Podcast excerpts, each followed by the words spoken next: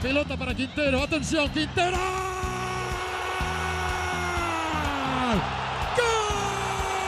Ahí va el Pocho.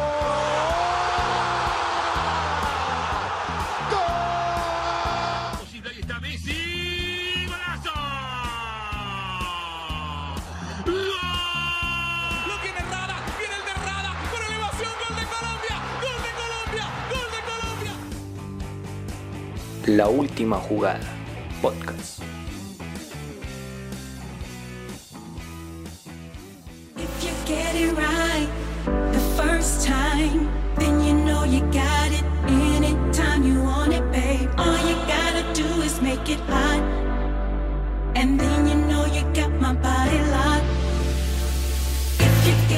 Amigos oyentes de Última Jugada, bienvenidos a una nueva edición de este podcast deportivo.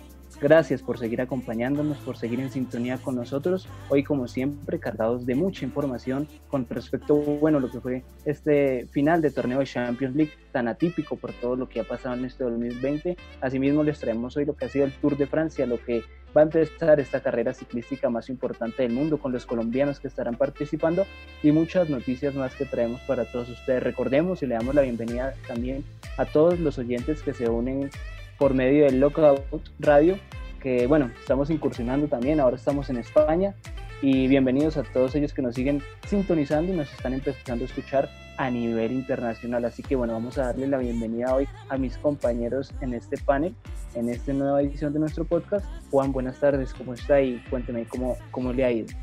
Bueno, ¿qué tal, Barahona? ¿Cómo le va? No, muy bien, muy contento, la verdad. Eh, pues así como usted lo dice, pues es un, un programa bastante cargado. Vamos a estar hablando de lo que nos dejó esa última jornada de Champions, de lo que fue ese, ese partidazo literalmente. Estaremos hablando de eso también, pues como usted ya lo decía, estaremos entrando un poco más en profundidad, hablando un poco más acerca de lo que es esta previa a esta gran competencia, a, la- a una de las que son denominadas las tres grandes vueltas, como lo es el Tour de Francia. Entonces estaremos mirando algunos detallitos que se han, que se han venido dando en, eh, vuelvo y digo, la previa de esta competición. Y pues bueno, ya eh, muy contento por haber ya iniciado con este, esta alianza, se podría decir, con Lockout Radio. Acuérdense que pues, el primer programa salió el pasado lunes. Y también pues van a encontrar varios textos de nosotros los días lunes, miércoles y viernes en Lockout Media. Así es, Juan, la verdad, muy felices por poder compartir con nuestros amigos de España pues nuestras opiniones y nuestros comentarios con respecto a lo que pasa en el fútbol internacional y en los demás deportes que, que nos competen también a nosotros porque integran a muchos de nuestros compatriotas colombianos. Juan, buenas tardes, ¿cómo está? Cuénteme cómo le ha ido en, en esta Bogotá, hoy está un poquito fría, ¿no? Y, y bueno, al parecer, según lo que nos han dicho, pues empezamos a entrar en el pico de la pandemia en Bogotá y ojalá en el país. Y bueno, cuénteme cómo le ha ido, qué tal, cómo está. Bueno, acá estamos otra vez eh, aquí en la última jugada para traer toda la información del deporte. Y ya, como usted lo anunciaba ahí, eh, lo del Tour de Francia, que ya se viene, en el cual se ve otra vez favorito por parte de los colombianos al señor Egan Bernal. Y la noticia que traigo para el día de hoy es la de Guillermo Celis, aquel jugador del Junior que fue anunciado por eh, las directivas del Deportes Tolima que, llegará a ser parte del, del, eh, del conjunto de Ibagué. Así es, Duan. Bueno, pues se mueve también el mercado de fichajes, ¿no? Recordemos que, que también se, se empieza a mover en este momento todo lo que es eh, los fichajes en el fútbol colombiano. Recordemos que se tiene planeado, por lo menos contemplado por parte del gobierno y el Ministerio de Salud, de la mano con Di Mayor, que hacia la segunda semana de septiembre pues esté reanudando nuestro fútbol colombiano, que la verdad, o por lo menos eh, es mi opinión, mucha falta nos hace viendo estos partidos de Champions. Yo decía, bueno, yo creo que también ya nos hace un poquito de falta ver nuestro talento colombiano, que pues obviamente no está a la altura del fútbol europeo, pero hace falta tener eh, en nuestras pantallas a, a, nuestros jugadores colombianos. Así que vamos a empezar hablando de, bueno, yo creo que el tema central en lo que fue ayer y lo que será durante estos días, que fue la Champions League, la final que se jugó en Lisboa, partidazo el que vimos ayer, la verdad, eh, me quito el sombrero ante los dos equipos, ninguno salió a refugiarse, a guardar el marcador, todos estuvieron, los jugadores estuvieron pues con muchas ganas de marcar, esta vez el triunfo se fue para el Bayern Múnich, que consigue así su sexta Copa de Europa, su sexta Champions League, con un gol, ¿no? En el minuto 60, 59, perdón, de el francés Kingsley Coman, que después de un centro de Kimmich, solito dentro del área cabeció y vulneró el arco de Keylor Navas, que desafortunadamente pues no pudo conseguir su cuarta Champions League, recordemos las tres que había conseguido con el Real Madrid. Así que bueno muchachos, empezando por Juan, cuénteme qué le pareció este partido, qué sensaciones le dejan, ¿cree usted que el Bayern fue justo campeón? Eh, de una vez yo le digo, yo pienso que sí, porque lo que hizo este conjunto alemán, el conjunto bávaro durante toda la fase de grupos, pues fue una cosa impresionante, ¿no? El dato que nos deja, digamos, como más relevante es que ganó todos los partidos que jugó en esta edición. No empató ni perdió ninguno. Todos los ganó y creo que los ganó con mucha solvencia. Así que para mí es un justo campeón. No sé qué piensa usted, Juan, qué, qué repercusiones le deja el partido de ayer. Sí, la verdad sí, también concuerdo que fue, es el justo campeón, la verdad pues fue una final bastante reñida, hablándoles del tema de la final, ¿no? Porque si lo hablamos del camino que tuvo cada equipo para llegar a la final, pues sí fue, sí fue distinto, pero en el tema de la final sí, sí fue bastante reñido, la verdad, eso lo vimos en el campo, como usted bien lo dice, en el minuto 59 llegó el gol, el único gol que le dio esta, la, sexta Copa, la sexta Copa de Europa, la sexta Champions, la sexta Orejona, como la quieren decir, le quieran decir también. Eh, se la dio eh, al Bayern Múnich, un único gol de Coman. De resto estuvieron este, demasiado parejos, creo que tuvieron una estadística de tiros de 10 a 12, o sea, fue, fue bastante similar.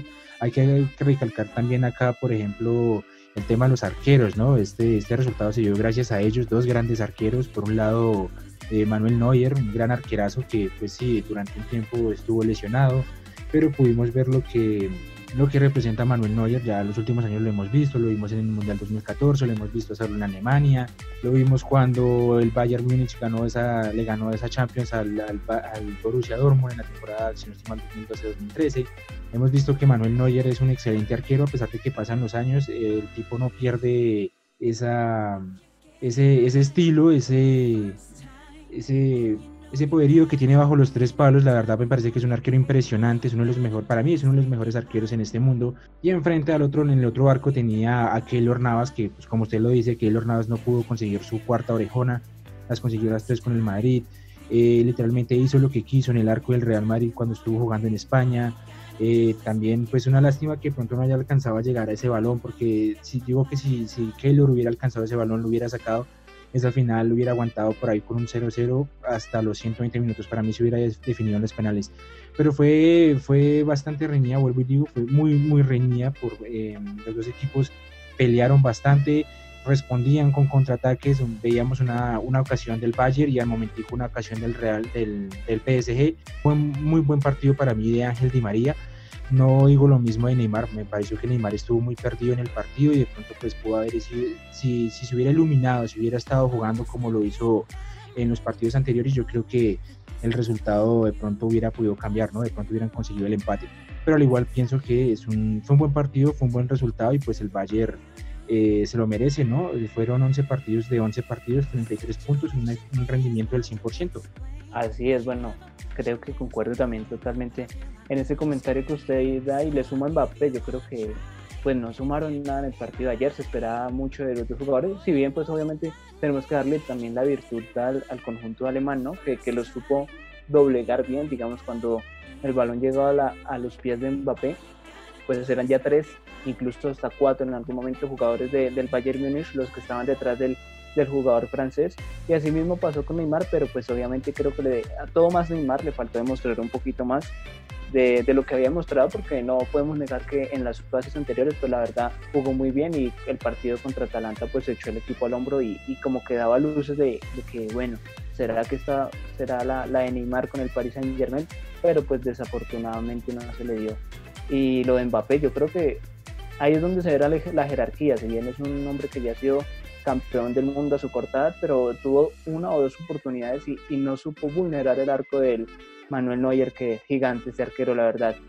Después del Mundial del 2014, cuando quedaron campeones, siento yo que tuvo como un bajón a nivel futbolístico, pero hombre, creo que entra otra vez entre el, los, el top 3 de mejores arqueros del mundo, o, para pasarle ya a Duan, no sé qué piensa con respecto a eso y también que me cuente sus sensaciones de lo que fue la final de ayer. Pero antes de darle paso, comentar un poquito por encima lo que fue esta arrolladora, totalmente aplanadora eh, jornada, digamos, partidos del Bayern Múnich en la Champions League, ¿no? Recordemos que empezó su primera jornada ganándole al Estrella Roja de Belgrado con 3 a 0 y otros resultados importantes que, que pues daban luces de lo que se venía era el 7 a 2 que le metió en el nuevo estadio del Tottenham a los Sports, dirigido por Manuel Pochettino, que venía a ser finalista de la Champions League pasada, ¿no? Después, en su casa, le metió tres goles al mismo Tottenham y cuando viajó a, donde, bueno, a, a, visitar a la Estrella Roja de Belgrado, le metió 6-0. Después, en octavos de final, pues doblegó al Chelsea con tres goles en Stamford Bridge y después 4-1 en lo que fue la vuelta de la Champions League ya en territorio alemán, pero sin público, ¿no? Entonces yo creo que daba luces de lo que iba a ser este Bayern Múnich y pues la inolvidable, yo creo que quedará en la memoria de todos, 8 a 2 que le metió al Barcelona. Así que, Duan, cuénteme qué le pareció la final de ayer, cómo vio al Bayern, cómo vio al París y qué sensaciones le deja este nuevo campeonato del conjunto alemán. Pues mire, eh, el Bayern en el primer semestre no comenzó muy bien cuando estaba Nico Kovac, el cual lo dejó creo que en la séptima posición. Eh, entonces llegó este señor Dieter Flick, entonces le comenzó a cambiarle la cara a este equipo alemán, a hacerlo un equipo más organizado, un equipo en el que todos tuvieran un propósito y un mismo, y un mismo objetivo, que era jugar siempre para el equipo. Eh, pues primero quedaron campeones de la Bundesliga, después la Copa Alemana y después eh, con un gran récord que tuvieron 11 de 11 victorias en su trasegar por la Champions League.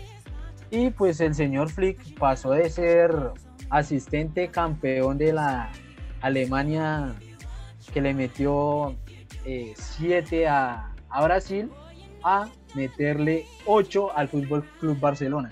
Que ese es uno de los partidos que más se recordará, que más que la final.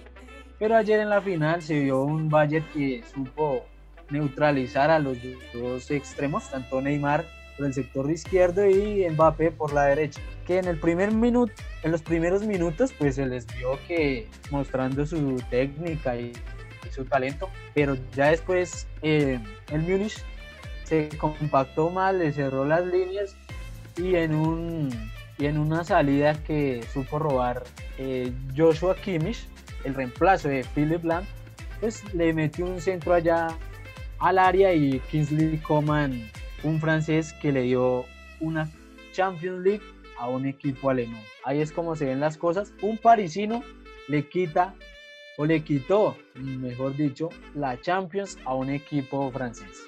Entonces eso fue lo que yo vi ayer. El Bayern es una máquina arrolladora. No, ayer no se le vio tanto esa hegemonía futbolística sobre sus rivales, pero supo manejar y controlar las dos puntas que tenía el equipo de Tuchel ayer en Lisboa. Sí, bueno, pues eh, tiene razón en lo que usted dice. Yo creo que, estamos acostumbrados a, ver esta aplanadora, como lo hemos mencionado, y al Bayern Munich, que pasaba por encima de todos en, en, lo que fueron las instancias anteriores, ¿no? Pero pues no le podemos quitar el mérito al Paris Saint Germain que hizo un buen partido. Yo creo que, si bien pues soy yo, el que queda en la historia es el que queda campeón ya del París, bueno, primera vez que llegaba a una final de una Champions League, pero queda hasta ahí. El que siempre queda en la retina o en el recuerdo de todos es que el Bayern Múnich quedó campeón, pero pues no se le puede quitar el mérito a un equipo francés que con todo este montón de dinero que tanto le ha metido el de, del petróleo, ¿no? El, el presidente de, del conjunto francés, pero pues bueno, al menos llegaron a una final de Champions League que no es una menor cosa, yo creo que es un gran mérito para ellos, pero pues bien sabían que esta era quizás una única oportunidad de, de, esas pocas que se les va a presentar en la vida. Yo creo que quedó demostrado después del partido como todos los jugadores pues quedaron devastados, Neymar, ¿no? que creo que se llevó el foco de las cámaras con esas lágrimas que le se derramaban por su rostro, asimismo de María se le vio muy cabizbajo, Leandro Paredes, que me le quito el sombrero a este jugador argentino, la verdad me parece que tiene mucho oficio, mucha jerarquía, sale a defender a sus compañeros de una manera impresionante, eh, me hizo acordar en la Copa América cuando fue el Brasil-Argentina, creo que fue en semifinales, eh, también cuando le pegaban a Messi cuántas patadas, pues el hombre salía ahí a defenderlo con, con esa jerarquía de proteger a su jugador estrella. Así que bueno, Juan, hablemos de, los pilares o de los jugadores que usted piensa que fueron fundamentales para este título del Bayern Múnich. Le pongo yo el primero, yo creo que se lleva todas las cartas, es Robert Lewandowski, el polaco que fue goleador de este certamen y que pues no deja de sorprender. Creo que hoy votamos unas estadísticas a través de nuestras redes sociales y el hombre tuvo más goles que partidos jugados, así que bueno, deja mucho que decir del fantástico jugador que es mismo Müller, que nosotros, o por lo menos yo tanto lo critico y me parece que, que bueno, no, no es que no sea un buen jugador, pero a veces no demuestra su talento, incluso como lo mencionaba eh, Duan, cuando estuvo Nico Kovac, pues Müller quedó resegado en el banco de suplentes. Ahora que llegó este señor, pues lo volvió a tener en cuenta y mire que partidos fantásticos los de Müller, que, hombre, no sé cuántos años tenga Müller, pero ese físico que tiene es impresionante. Y bueno, cuénteme Juan, qué pilares o qué jugadores fundamentales le deja esta consagración del Bayern Múnich en, con su sexta orejona. Bueno, primero que todo, ya que estamos hablando de, jugadores importantes, hay que decir que ese tema que usted tocó de, de, las inversiones, de cuánto, de, cuánto fue la inversión del PSG para poder llegar a esta final, eh, se dice que fue una primera inversión, o sea, la, la, inversión en total se dice que está sobre los 1.200 millones de euros. Y la plantilla de ayer, eh, esa plantilla, bueno, la plantilla la final de la Champions, esa plantilla fue valorada, si no estoy mal, sobre los 600 millones de euros. O sea, desperdiciar 600 millones de euros en una final de Champions League, pues sí es bastante, sí es bastante duro, ¿no? Pues para, la, para, para toda esta gente que puso ese dinero, eh, pues sí fue pronto un golpe bastante duro el, el llegar a la final y perderla. Obviamente muchos lo tomarán como un proceso, muchos dirán que fue que es algo positivo que por lo menos llegaron a la primera final de, de la la primera final en su historia de la UEFA Champions League. Acuérdense que el Paris Saint Germain lleva 50 años jugando fútbol y de esos 50 hasta hace poco llegó a la primera final de Champions y ya ha jugado varias. Entonces, pues sí, de pronto fue un golpe bastante duro a la billetera de todos estos eh, jeques o millonarios que hacen parte del Paris Saint Germain. Y por otro lado está la, la, plantilla del Bayern Munich que fue valorada sobre o alrededor de los 100 millones de euros. Fue, pues es una plantilla bastante barata, pero que demostró que pues en el fútbol no muchas veces no se necesita el dinero para poder eh, llegar a conseguir los objetivos. Nomás mire, por ejemplo, em, cuando el Leicester quedó campeón de la, de la, de la Premier League, dígame usted si ese, si ese Leicester se comparaba o tenía el poderío monetario para pelearle al Manchester City. O sea, no, no, no lo tenía y aún así el, el, el, Leicester logró ser campeón de la Premier. Entonces eso nos deja mucho de que hablar de que pues no, muchas veces no vale la pena invertir tanto en jugadores, sino también, o solo en nombres, sino que hay que invertir en eh, calidad. Y mire lo que hizo el Bayern Munich con poco, con poco dinero, con una plantilla pues relativamente barata, logró conseguir la sexta orejona, se logró, logró alcanzar al Liverpool con seis, con seis Champions. Están estos dos equipos a una Champions del segundo más ganador, que es el Milan, que tiene siete, y quedan un poco más cerca del primero, que es el Real Madrid, que tiene este, 13 Champions. Entonces, primero quería decir eso. Y segundo, para mí, bueno, sí, Lewandowski es un jugador bastante importante, pues ya lo vimos, ¿no? El tipo marcó 15 goles en esta Champions cuando jugó 11 partidos. Es cierto lo que usted dice, marcó más goles de marcó más goles en, en, menos partidos, pero eh, yo creo que también hay que acá desde, desde, desde mi ser, yo creo que hay que decir que eh, Manuel Neuer fue fundamental. O sea, yo me paro y le aplaudo a Manuel Neuer porque acuérdese que muchas veces el mérito se lo llevan son los que hacen los goles. Acuérdese que muchas veces el mejor, de, el mejor de un equipo es el que hace los goles, pero el que está atrás, el, que, el de último, el que tiene todo el panorama, el que está viendo todo el juego, el que muchas veces eh, salva las jugadas, por ejemplo, esa, de ayer, esa creo que fue en el primer tiempo, ¿no? Que fue una tajada doble, creo que el, primer balón que ataja es un tiro que iba al palo del arquero, lo ataja, después lo termina atajando con el pie, cuando era un pase atrás, o sea, para mí lo que lo lo de, Manuel Neuer en estas últimas temporadas es impresionante. Yo me, yo me paro y le aplaudo a Manuel Neuer. Pienso que Manuel Neuer es una ficha importantísima en este Bayern Múnich. También se le, se suma el juvenil este Davis, también está por ahí Álava. Me parece que Boateng, a pesar de, de la edad, no sé cuánto eh, cuántos, tiene, cuántos años tiene Boateng, creo que ya está sobre los 30, pero pues aún así Boateng, también es una ficha fundamental. Otro del que poco se habló, de pronto también se habló un poco, fue Thiago Alcántara. Thiago Alcántara también me parece que fue una ficha fundamental en estas últimas temporadas del, del Bayern Múnich también como usted lo dice, Müller y pues obviamente eh, el polaco Lewandowski. Yo creo que esas son las, las, fichas que debería mantener el, Bayern Múnich. Obviamente Thiago, Thiago Alcántara ya, ya dijo que quería un nuevo rumbo, que quería una nueva, una nueva competencia, un nuevo país donde jugar. Pero yo creo que si, el, si, el, si este, este Bayern Múnich logra mantener eh, los jugadores que dije, sin contar a Thiago Alcántara, yo creo que puede ser un gran candidato para pelear lo que va a ser la próxima Champions League y por qué no alcanzar al, al Milan en, cantidad de Champions.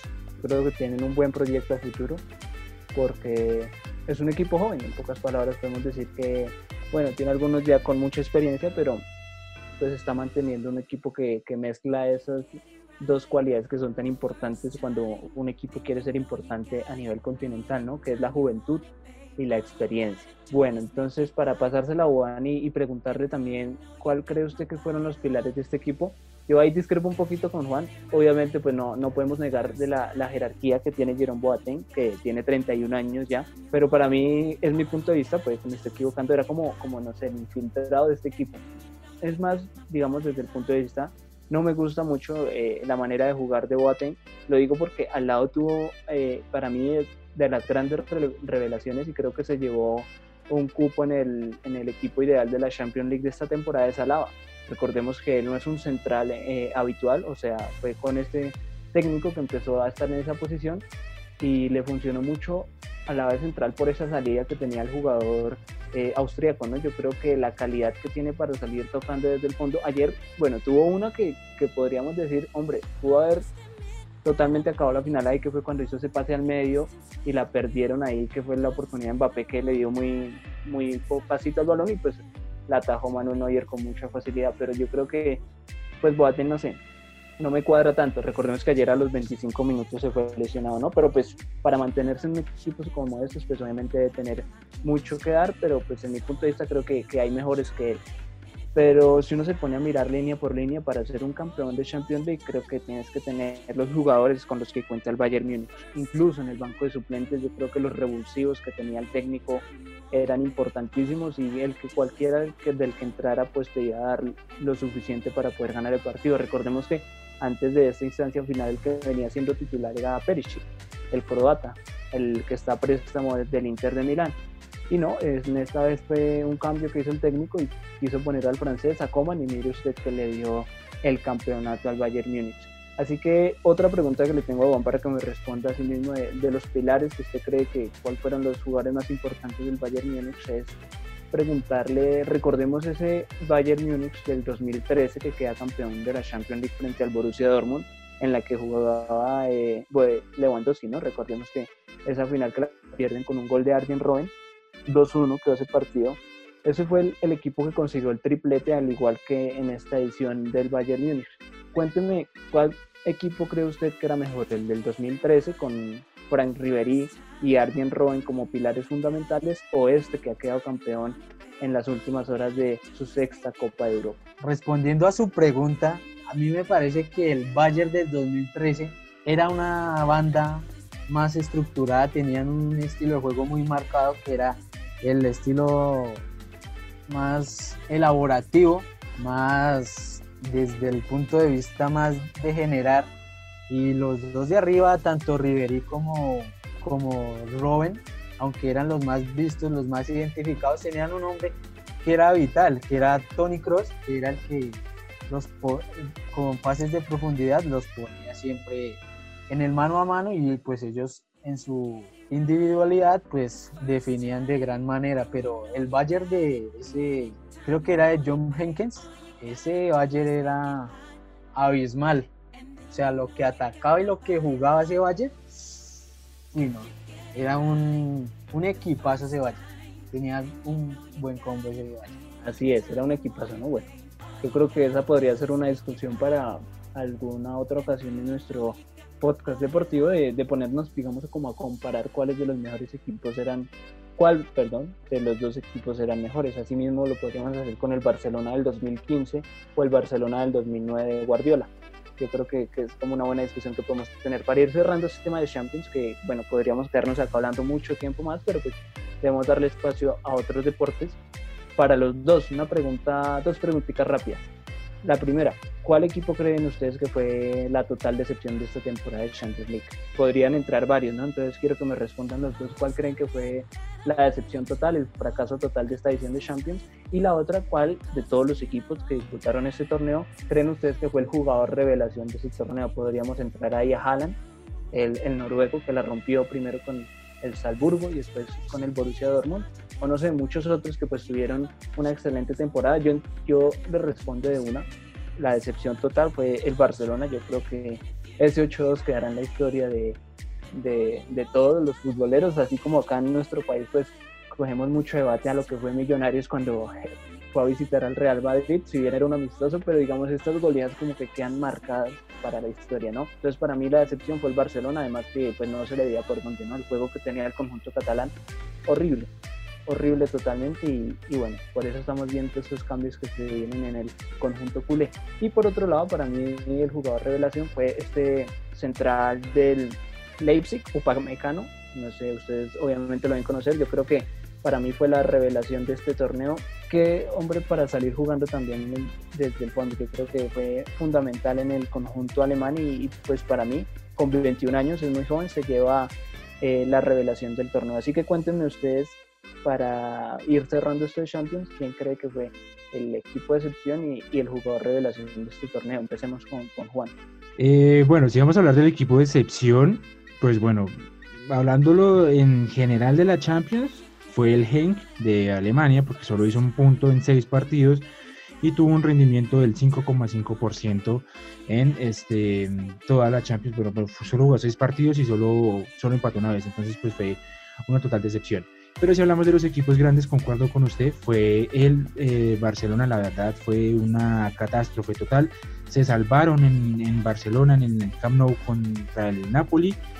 Pero pues, como yo ya lo había dicho antes, eso solo, Quique Setién solo estaba aplazando por 90 minutos lo que iba a ser un, desastre, lo que iba a ser una...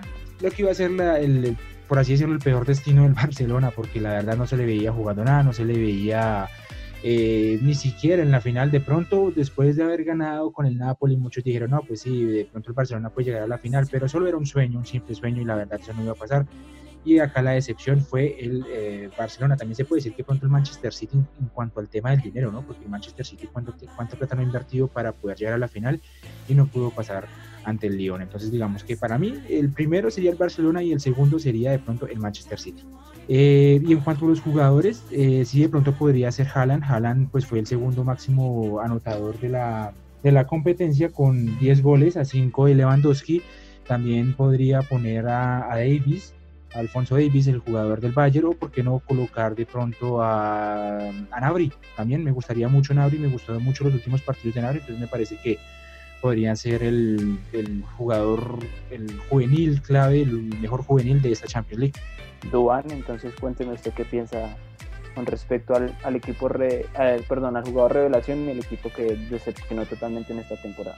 Bueno, ahí en cuanto a los equipos que decepcionaron esta temporada, son los equipos que, que más gastan, que más gastan, que más cartera invierten para tratar de llegar a, a instancias finales de este, de este torneo, pero vea, no se pudo. Caso del, del PSG y el Manchester City y más que todo el Manchester City que viene desde hace bastante años, bastante, bastantes años con el señor Guardiola que pues, tal vez es porque los jugadores no le creen eh, lo que él quiere implementar en el estilo de juego, no se le adecuan los jugadores y por eso no tiene los resultados.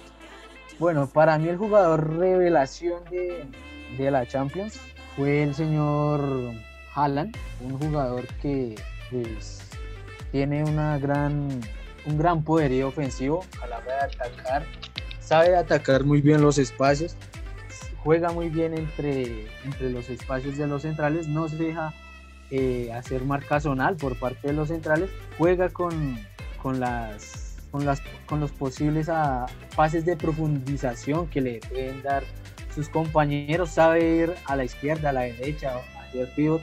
Es un jugador muy completo que seguramente va a estar de que va a estar, va a hablar, bueno, se va a hablar mucho de él en, en seguramente al equipo que llegue, que posiblemente puede ser uno de los grandes de Europa y ahí de pronto puede reventar todo su nivel el jugador noruego. Así es, muchachos. Bueno, yo creo que podemos ir cerrando esta sección de lo que fue la UEFA Champions League en esta edición 2019-2020, que eso nos alargó bastante, ¿no? Yo creo que nosotros no pensábamos que iba a ser tan larga. Cuando nos ponemos a pensar en la, en la fase de grupos, nos tenemos que remontar a lo que era septiembre del año pasado, octubre y noviembre, entonces fue bastante tiempo en, esta, en este torneo continental. Para ir cerrando, me gustaría terminar con lo que les dije ahorita hace un momento de lo que fue el equipo ideal de esta temporada en lo que completa Champions League. Recordemos que esto lo escogen dentro de la UEFA. Se hacen unas votaciones y pues bueno, el equipo para ellos ideal de esta edición del torneo es en el arco, Manuel Neuer, yo creo que pues podría entrar ahí nada más a pelearle, pero yo creo que está bien por ese lado. En las defensas, Joshua Kimmich, que me recuerda mucho a Philip Lam, Marquinhos, Kimpembe y Juan Bernard, tres del Paris Saint Germain. Adelante, Gnabry, el del Bayern, Ángel Di María, el del París, Savitzer, este austriaco que juega para el Leipzig, eh, eh, Sterling del Manchester City, yo creo que aún debe estar soñando Sterling con ese gol que se comió ante el Lyon, Lewandowski, yo creo indiscutible, y por último la revelación del torneo para Duan, que es el señor Erling Haaland, el danés, bueno, que, hombre, la está rompiendo, el noruego, perdón, el noruego que yo creo que, que la está rompiendo y que tiene un futuro indiscutible. Y los goleadores quedaron de la siguiente manera. Totalmente indiscutible. Lewandowski con 15 anotaciones en esta temporada. Lo persiguen Haaland con 10 y Ginabri con 9 goles. Así que bueno, yo creo que cerramos ya lo que es esta edición de, de Champions League y seguiremos hablando del Tour de Francia porque recordemos que también empieza este torneo muy importante para nosotros como colombianos porque eh, Egan Bernal era, va a defender su título y va como capo de líneas. Así que bueno, ya seguiremos hablando de este tema. Bueno, seguimos en última jugada y vamos a, dar un, un, giro total. Vamos a cambiar al deporte de las dos ruedas, a los caballitos de acero como se le conoce.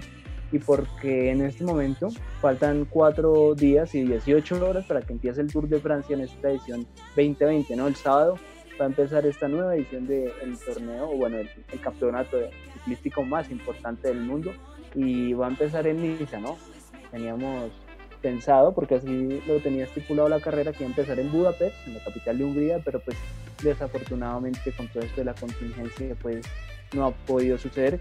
Y demos gracias de que se puede de verdad hacer el Tour de Francia. Lo habían corrido varias fechas y iba en varios momentos pues se, se, cuestionó mucho si se iba a poder participar en, este, en esta competición pues por todo lo del COVID-19, pero bueno, llegó la hora para el Tour de Francia y Juan nos tiene datos importantes con respecto a la edición de este año y pues ya empezaremos a, debatir un poco qué es lo que nos espera en estas 21 etapas que se vienen ¿no? para el Tour de Francia. Así es, Barahona, así como usted lo dice, esta es una nueva edición del Tour de Francia, como ya lo había dicho, es una de las tres grandes vueltas en el viejo continente. Recordemos que normalmente tenemos lo que es el Giro Italia, la Vuelta a España y esta, como ya lo habíamos dicho, el Tour de Francia. Entonces, esta va a ser la edición número 107 de esta, de esta competencia, se viene corriendo desde 1903. Recordemos que un dato así rápido, el primer ganador de esta competencia en 1903 fue el, francés Maurice Garin y esta edición tuvo una, un, un, podio francés porque los otros dos también fueron franceses. Y ya después, varios, varios años después pudimos ver la consagración eh, por primera vez de un colombiano. Ya habíamos tenido presencia colombiana en este tour, pero pues pudimos ver la, la, coronación de un colombiano como lo fue el año pasado en la edición 106 de Egan Bernal. Entonces esta va a ser la edición 107 como ya lo había dicho y así como usted lo dice, es una edición que empezará en Niza y eh, pues bueno, hablando un poco de las fechas, sí, se tuvo que aplazar. Acuérdese que fue el mismo presidente de la Unión Ciclística Internacional que salió diciendo que lo mejor era, era suspender, era aplazar las fechas por el tema del coronavirus para, para proteger a los, a los corredores. Se tenía pensado que eh, iniciara el, el pasado 27 de junio y terminara el 19 de julio, pero pues bueno, como ya digo, esto, esta contingencia que creó el COVID-19 eh, obligó a salir al presidente de la UCI un 15 de abril a decir que era lo mejor era aplazarlo. Entonces, para el próximo 29, el próximo sábado 29, em, se dará por fin el inicio de esta nueva edición. Iniciará en Niza en una primera etapa que fue catalogada como llana de 156 kilómetros que se correrá dentro de Niza. Será una carrera un poco corta, vuelvo y digo, se correrá dentro de Niza y dará paso para que el domingo 30, la segunda etapa que no fue catalogada como, no, no fue catalogada como llana, a pesar de que se correrá dentro de Niza, fue catalogada como de montaña. esta es una um, etapa que irá, que tendrá 186 kilómetros para terminar en Niza, vuelvo y digo, valga la redundancia, las dos primeras etapas serán dentro de Niza, una será más corta que la otra, pero la tercera etapa sí saldrá de Niza, iniciará en Niza, pero sí saldrá en Niza, ya será la primera etapa que empieza a recorrer Francia como tal, una etapa llamada o catalogada llana, que tendrá 198 kilómetros y vuelvo y digo, irá, irá desde Niza hasta Cisterón, que es una localidad del departamento de Alpes de Alta Provenza. Entonces ya tenemos lo que son las primeras tres etapas. En la página oficial del Tour de Francia ya podrán encontrar el mapa completo de lo que será este recorrido y el detalle minucioso de cada, de cada una de las etapas.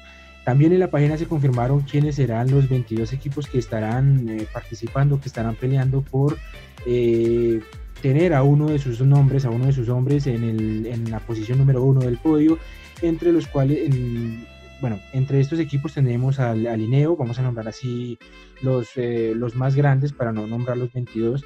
Tenemos al INEO, también está por ahí el, Team Jumbo, está, está el Arkea, también lo vemos por ahí, el Astana Pro, el Loto Saudal, son el Movistar Team también está por ahí, también dijo presente, también dice presente en la página de em, el Tour de Francia. Y algo también particular, algo que también muchos están esperando para que pues eh, el, el, Tour no corra riesgo, acuérdense que todavía hay algunos casos de rebrotes en Europa, entonces para evitar un posible brote en, en el pelotón, se tomaba una medida, hace un par de días se, se les entregó a los clubes, a, los, los, equipos, se les entregó un documento, si no estoy mal, fuera de, de 18 páginas, en donde estaba pues el protocolo de bioseguridad para que pues cada uno lo cumpliera para eh, evitar así el, el, riesgo de un contagio. Y hay una parte que pues fue la que más resaltó que fue el hecho de que si eh, en esta semana previa algún equipo o durante la competencia algún, algún equipo logra o detecta un caso de coronavirus, el equipo va a poder este, seguir, la persona pues será aislada, será retirada de la competencia la persona, pero el equipo podrá seguir en competencia.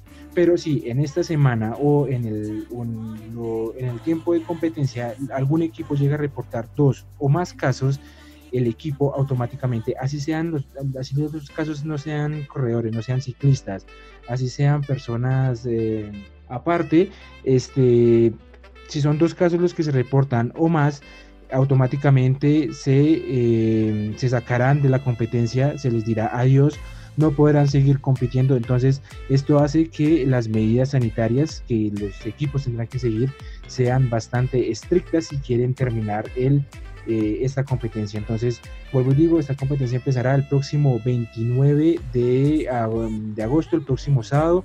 Entonces, el próximo 29 estaremos atentos a lo que será este nuevo tour. Vuelvo y digo, el pasado Tour de Francia en la edición 2019 tuvimos al campeón colombiano. Veremos si esta vez logra defender el título. Eh, en los últimos días se ha hablado de que Egan, Egan Bernal es el candidato a llevárselo. Ya veremos si está en plenas condiciones para poder repetir este, este título.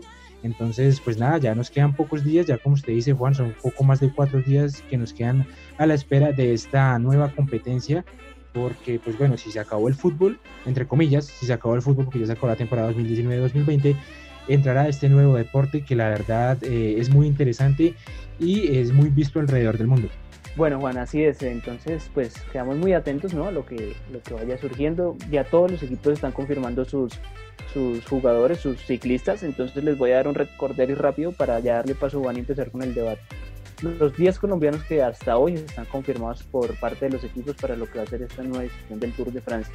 Por el Arkea van a estar Nairo Quintana, que va como el capo del equipo, con su hermano Dyer Quintana y Winner Anacona. Por parte de la Astana eh, Miguel Ángel López, el colombiano que pues está en busca, ¿no? Uno nunca sabe qué tal esté bien de piernas en esta temporada Miguel Ángel López y otro colombiano es Harold Tejada. Por parte del Education First van el reciente campeón del Criterium Dauphiné que fue nuestro Suachuno Daniel Martínez, Sergio Higuita y Rico Berturán, que me sorprende mucho de Rico que pues obviamente no es el mismo de hace, no sé, que cinco años, cuatro años, pero sigue manteniendo ese nivel internacional y sigue peleando con los grandes. Y por otro lado viene el Michelton Scott con Esteban Chávez, el bogotano, que también estará presente en esta justa deportiva. Y por último, pues ni menos importante, nuestro Egan Bernal, que va como capo de líneas. Me, enorgullece mucho decirlo que eh, un colombiano sea el capo del Tour de Francia por parte del equipo más importante del mundo. Así que bueno, vamos a ver cómo le van a nuestros colombianos en esta nueva temporada del Tour de Francia. Y indiscutible, ¿no? Que este es la competencia ciclística más importante del mundo y todos lo quieren ganar. Así que bueno, le voy a dar paso a, a, preguntándole de una por los colombianos. ¿Quién cree que tendrá la mejor presentación en esta justa deportiva? Y, y hablando de Nairo Quintana, ¿cree que usted ese cambio de equipo le pueda funcionar para conseguir ese Tour de Francia que tanto se le ha escapado. Cuénteme cómo cree que le irá a, los colombianos que tendremos bastante. De una vez se lo digo, yo confío que al menos uno o dos estarán en el podio final cuando estemos en París en los Campos Elíseos celebrando el nuevo campeón de, del Tour de Francia 2020. Bueno, es muy, es muy precipitado dar un candidato por parte de los colombianos, pero yo creería que con Egan Bernal por parte de los, del equipo Ineos ya que no va a estar Froome en esta participación, no va a estar Primo Roglic, que son uno de los que más atacan en los últimos kilómetros de estas grandes carreras, pues es uno de los que más está candidatizado a, quedarse con otra vez eh, este Tour de Francia. Eh, por parte de, la eh, Miguel Ángel López, que va con tres españoles, pues puede que le dé, le dé al Superman López para subirse al pollo, aunque ese equipo Astana también es un equipo fuerte, un equipo fuerte y por el lado de la Education First mm, no lo veo tan claro ahí, aunque le tocaría hacer todo a, a para ver si puede impulsar los últimos metros al señor Martínez. Y por el lado del equipo de Nairo Quintana, pues me parece que ya pasó su etapa de ser gregario en el Movistar Team y pasa a ser capo de este equipo francés. Es el Arkea y seguramente tiene buenos eh, competidores, buenos compañeros ahí dentro de ese equipo que seguramente lo llevarán. Y con lo buen escalador que es Nairo, pues seguramente tendrá oportunidades en alguna de las etapas o en alguna de las pruebas de montaña. Sí, señor. Bueno, sí, creo que tiene razón usted en eso de que es un poco apresurado lo de eh, predecir cuál colombiano le irá mejor. Eh, pues confiamos en que obviamente pues somos potencia mundial en, el ciclismo, entonces pues de que al menos dentro del top 10 iban a haber varios colombianos veremos qué va sucediendo. Recordemos que este es uno de los Tours de Francia que se ha denominado con, con, más etapas de montaña, ¿no? Entonces va a ser pesado en estas 22 etapas que se vienen lo que, lo que vaya a pasar para los colombianos en general para todos los competidores. Me sorprendió algo que dijo y lo estaba buscando por acá y era lo de Primo Roglic. Recordemos que, bueno, el Jumbo Visma es como el equipo destinado a darle la pelea al Team Ineos en esta temporada en el Tour de Francia y, sí, señor, pues Primo Roglic aún no está confirmado que no estará, pero sí, digamos que hay un gran porcentaje de posibilidad de que se pierda el Tour de Francia. Lo confirmó su novia, que estaba en la entrega, en un lanzamiento de su libro, y pues le preguntaron obviamente de, cómo veía a, su novio, a Primo Roglic, para, para afrontar el Tour de Francia. Y ella pues dice que está en duda porque no está al 100% y pues obviamente en el ciclismo sí que es importante estar usted en las mejores condiciones para entrar en un Tour de Francia y en la competencia que sea. Y bueno, pues nos perderíamos de una gran estrella del ciclismo, además porque el Jumbo Visma venía o viene mostrando grandes, gran potencial. Y bueno, se quedarían con Tom Dumoulin, ¿no? Que también está inspirado. Así que bueno, vamos a preguntarle a Juan, eh, ¿cree usted que la tendrá fácil el niño? que ya es pan comido para el conjunto que va a ser eh, liderado por Egan Bernal en esta edición? ¿O cree usted que hay otros equipos que le puedan hacer la guerra? Uno de esos se la pongo yo, es el Jumboismo. Creo que va a ser el equipo que, más difícil se la va a poner al conjunto británico. Y, no sé, vamos a ver qué pasa. Así que cuénteme, Juan, sé qué piensa con respecto si el Ineos ya es eh, el candidato mayor a ganar el Tour de Francia o hay otros equipos que le, que le van a hacer la pelea. Pues así como usted dice, pues se ve como equipo, como equipo, como el, como el ganador, como el el, que se puede llevar el, título, pero la verdad no sé, la verdad pues uno, uno siempre se, puede confiar por el hecho de, que de que los corredores, o digamos en cualquier, en cualquier ámbito de, la vida, de que uno por el hecho de tener ya experiencia en el terreno no puede llegar a, conquistarlo en, en, una, en una siguiente ocasión. No sé si de pronto este sea el caso, no sé si de pronto este sea el, caso para que se vuelva a repetir, para que salgan campeones. La verdad, no sé, de pronto hay muchos equipos, o sea, la verdad hay muchos equipos, la verdad de pronto me gustaría plantear la idea de que de pronto, ¿por qué no? Es que se, me, se, me, olvidó cómo es el nombre del equipo, no sé si me lo puede recordar, el equipo que está liderando en este momento. Quintana, ¿es lo que usted me dijo? ¿El, otro? ¿El Arkea? El Arkea. No sé si de pronto Quintana logre, el, arquea con Quintana logre darle la pelea, de pronto tal vez, uno nunca sabe, ¿no? Nosotros no, no vemos el futuro, si, si, así fuera ya le tendríamos eh, toda la plata lista a esos equipos. Pero pues no sé, de pronto, de pronto Egan, Egan Bernal pueda, pueda repetir la historia, pueda ser ese, ese campeón que ya ha tenido esa experiencia, de pronto pueda llegar a hacer lo que hizo Chris Froome. Acuérdate que Chris Froome es, es múltiple, eh, ha ganado esta, esta competencia varias veces, de pronto pueda seguir los pasos que hizo, que tuvo Froome y eh, ayudarse de esa experiencia o de pronto Nairo Quintana ya con un nuevo equipo que de pronto para mí el más, el más capacitado, el equipo más capacitado para poder pelear esta competencia es el de Quintana, ¿no? Entonces yo no sé, yo me iría más por el de Quintana, pero para darle pelea, la verdad yo pienso que de pronto el, equipo de Egan Bernal pueda, pueda llegar a, a, ganar este nuevo título y el que le puede dar pelea es el de Nairo Quintana. Sí, señor, bueno. Eh, le voy a dar paso a Juan, que creo que nos tiene algo por decir, pero antes le voy a lanzar la pregunta y para que en simultáneo Juan, después de la intervención de Juan, me la responda. Sin que me vaya a decir que es muy apresurado, ¿no? Yo creo que me gustaría que se lanzara y me dijera, este para mí es el candidato para ganar el Tour de Francia. Entre los favoritos, o que por lo menos pongo yo, están, bueno, Tondo Morán, que se lo recuerdo ahorita, que es del Jumbo Visma. Por otro lado está Simon Yates, que pues si bien viene, ya no es digamos que una promesa del ciclismo, ya es una realidad, pues se le ha escapado varias veces, pero digamos que yo lo pongo dentro de esa lista. Mikel Landa con el Movistar, pues me parece que también puede tener algo ahí. O si no, bueno, entrarían ya Nairo Quintana, nuestro colombiano con el Arkea, como le decía Juan. Por otro lado, Primo Roglic, aunque, bueno, esperemos si está el esloveno, si puede jugar esta competencia, pues yo lo entraría entre los favoritos. Julian Alaphilippe, recordemos que él estuvo eh, el año pasado pues a punto de ganar el Tour de Francia.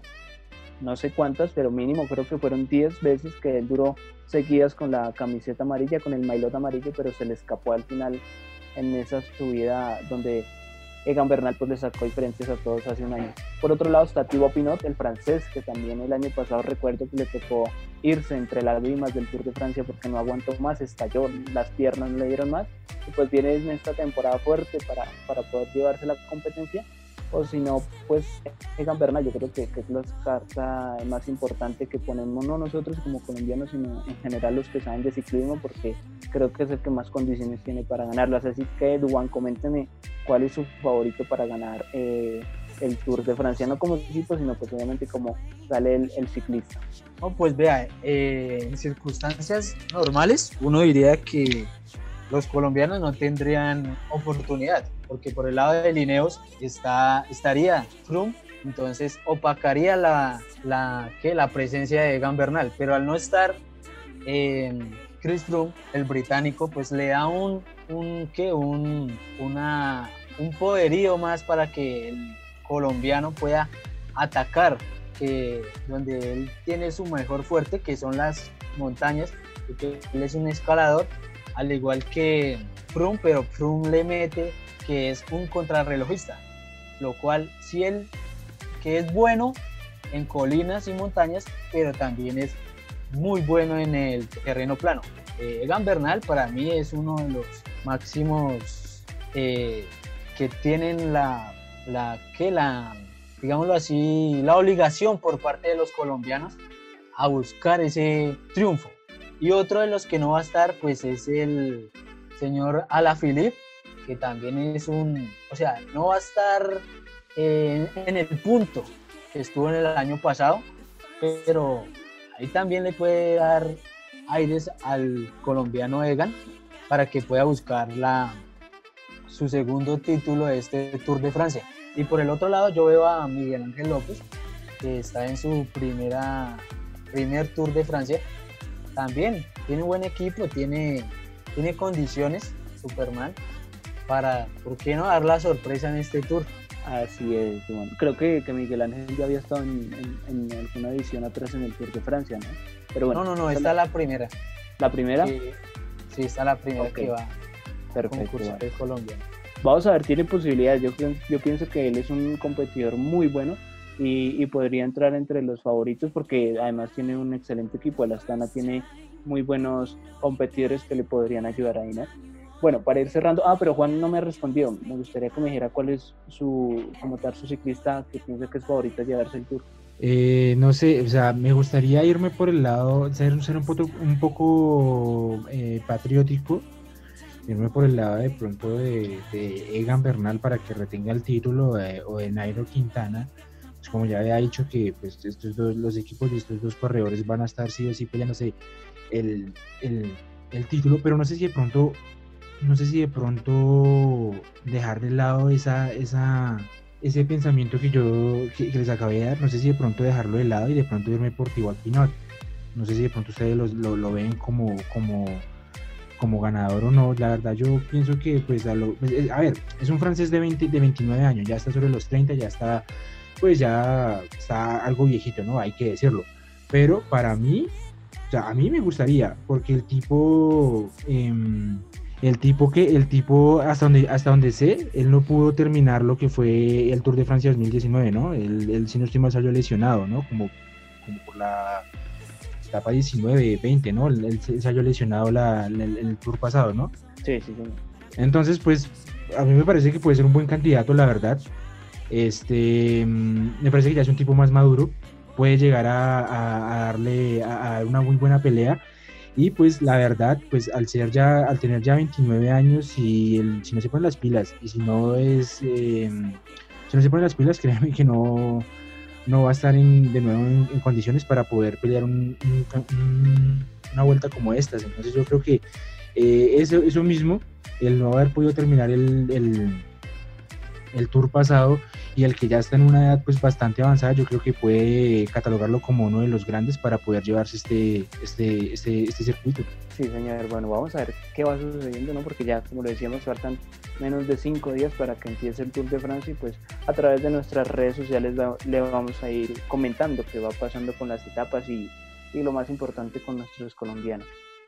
Voy a cerrarlo del Tour de Francia con una última pregunta para los dos si bien después del parón por la pandemia y todo lo que ha sido el COVID-19, pues empezó a reanudar eh, los torneos ciclísticos, pero esta es la primera, como tal, la primera competencia dura de tantas etapas en disputa. No sé si me haga entender, las otras eran, pues mucho creo que fue la del Tour de Suiza, que no tuvo más de 10 etapas, y bueno, pues obviamente todos sabemos de las condiciones que debe tener un ciclista para poder afrontar un Tour de Francia, así sea sprinter, escalador o lo que sea, yo creo que tienen, tienen que estar en unas condiciones en las que ellos se preparan casi que todo un año para poder afrontar esta competencia. Entonces, a lo que voy, me gustaría preguntarles a ustedes, ¿creen que van a haber bastantes abandonos con respecto a lo que podría ser al final de la etapa en, en, París, pues porque digamos como lo decía antes, esta es la primera competencia en verdad dura y pesada con la que se van a encontrar los ciclistas en el Tour de Francia y en general en todo el ciclismo porque pues no las anteriores eran la Vuelta a España o el Giro de Italia, pero recordemos que ninguna de estas dos se, se ha competido. Entonces, me gustaría preguntarle a Duan, empezando por usted, ¿cree que, que podría ser grande, digamos, lo, los abandonos dentro de, del Tour de Francia con respecto a que pues se han preparado los jugadores, los ciclistas de una buena manera, pero es la primera competencia dura y fuerte que van a afrontar. Mire, eh, yo sí creo que algunos, algunos de los eh, corredores de esta gran carrera ciclística de la UCI, pues van a tener complicaciones en la parte física. Más que todo va a ser los equipos que siempre, o los grupos que se quedan relagados, como, eh, no sé, los, digámoslo así, los más débiles, por no decir que son los, más, los menos, los más malos, que puede ser un, un Vital Concept, eh, un AG2R, que es un equipo francés que no tiene pues, reconocimiento alguno. El McLaren eh, está también, bueno, hay equipos que siempre están, rezagados a un segundo plano, porque los más importantes, pues ya los dijimos, esos equipos, o sea, tienen un, o sea, cierta eh, adaptación física de acuerdo a los entrenadores que ellos manejan mientras que los otros equipos pues no tienen la, la parte económica para atraer diferentes entrenadores para que los pulan en esa parte de resistencia. Y por eso sí, algunos, algunos se pueden ir quedando dentro de unas, no sé, una, una subida a montaña, una, un contrarreloj. Puede quedarse ahí alguno de estos equipos que son rezagados a comparación de los grandes. Así es, sí señor. Bueno, antes de darle paso a Juan para que ya cerremos lo que es el Tour de Francia, eh, voy a corregir una que di ahorita y es que Mikel Landa no está en el Movistar. Fue hasta la temporada pasada que duró con el, equipo español y ahora está en el Bahrein McLaren, el, equipo que mencionaba hace un momento Bueno, Entonces para corregir ahí y acotar ese, ese, error que tuve. Así que bueno, Juan, cuénteme si, si va a afectar o no y cuántos o qué cantidad piensa usted de abandonos se van a dar con el Tour de Francia. Claro, este tema de que las anteriores, em, las anteriores carreras, por así decirlo, fueron bastante cortas, pues a comparación a que este Tour de Francia va a tener 21 etapas y son etapas que están entre los 150 y los 200 kilómetros. Entonces yo creo que pues va a ser bastante, va a ser bastante duro para todos los equipos, la verdad. Acá podemos hablar del equipo que tenga más plata, que tenga los mejores preparadores, de que tenga los mejores centros Acá podemos hablar de eso, pero la verdad eh, son, son fechas muy cortas, son competencias bastante duras. Eh, y mire todo el tiempo que, literalmente todo el tiempo que se ha perdido este año. O sea, este año casi, ¿qué, tanto se ha podido salir a correr? Eh, de pronto los, los, ciclistas pueden llegar a decirnos que estamos en forma porque, pues, no sé, hemos salido de vez en cuando a, a, practicar, pero pues no es lo mismo practicar que entrar a una competición, ¿no? Uno cuando está practicando, uno no tiene mentalizado en eh, el, correr más que los demás carros, que los demás ciclistas, uno va mentalizado es este, en, no romperse, en hacer un buen trabajo, en prepararse de buena manera, entonces no es lo mismo prepararse que estar ya en la misma competición. Eh, son fechas muy cortas, son fechas que, por ejemplo, usted ponga cuidado, el del Tour de Francia va del 29 de agosto al 20 de septiembre. Después hay otra, mm, el, creo que se, se pronuncia el, el Adriático, va del 7 al 14 de septiembre, o sea, esa competencia ya iniciaría. De pronto los equipos que estén participando en, eh, en el Tour de Francia no participen de esa, pero tan pronto acabe el Tour de Francia, nueve días después, estaría corriendo el Bing Bang Tour del 29 de septiembre al 3 de octubre. El Giro de Italia estaría del 3 de octubre al, 5, al 25, en, del 3 al 25 de octubre.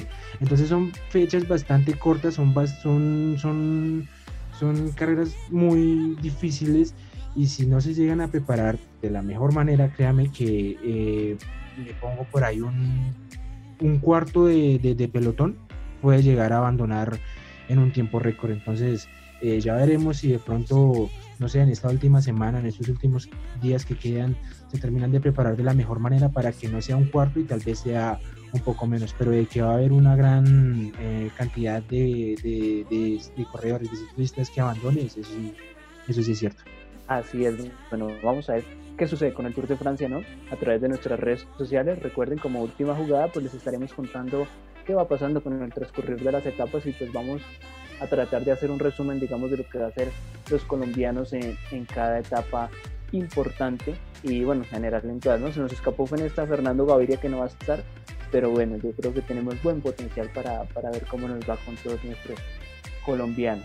Vamos pasar otra vez al fútbol o por lo menos a lo que van a ser las temporadas de fichajes que se están dando en estos momentos, ¿no? En lo que es el fútbol colombiano y tal vez también a nivel europeo.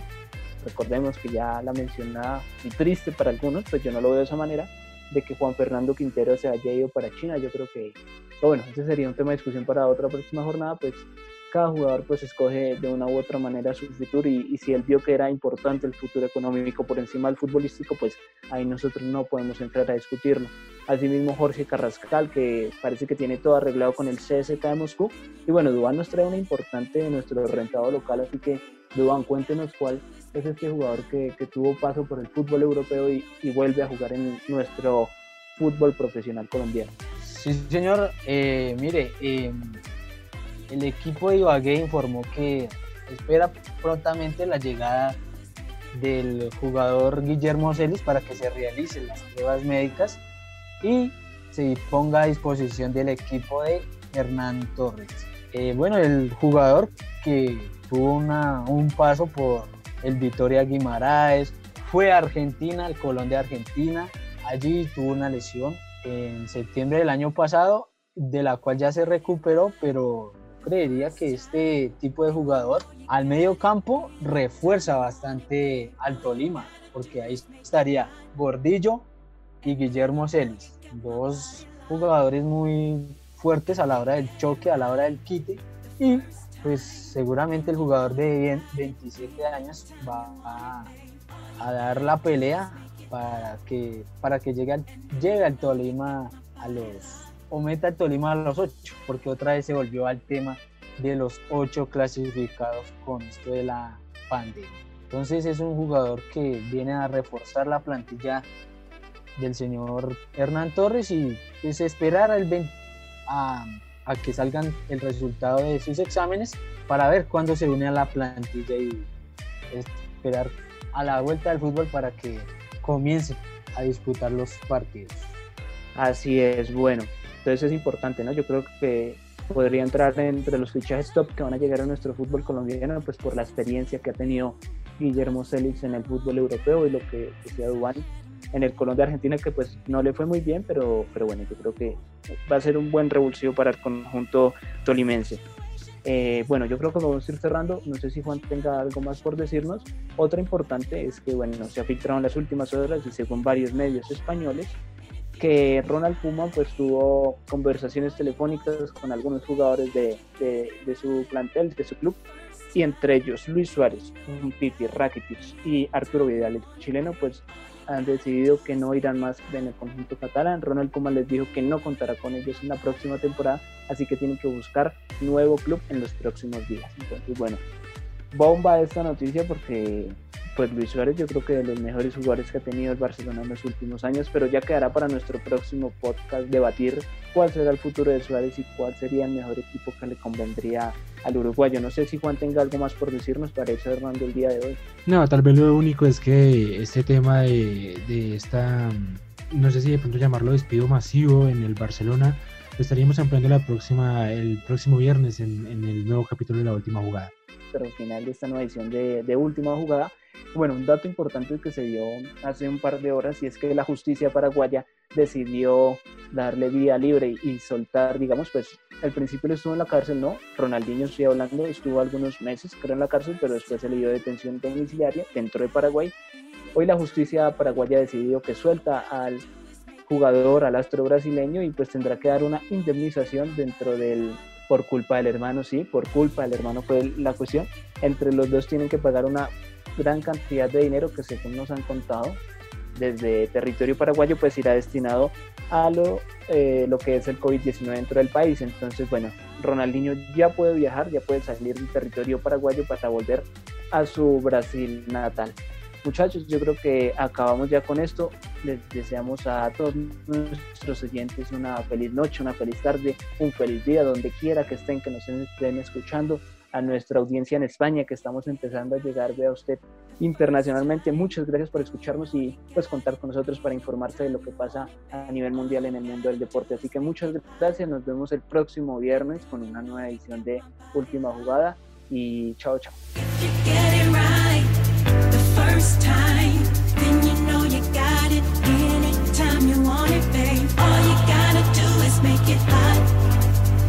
and then you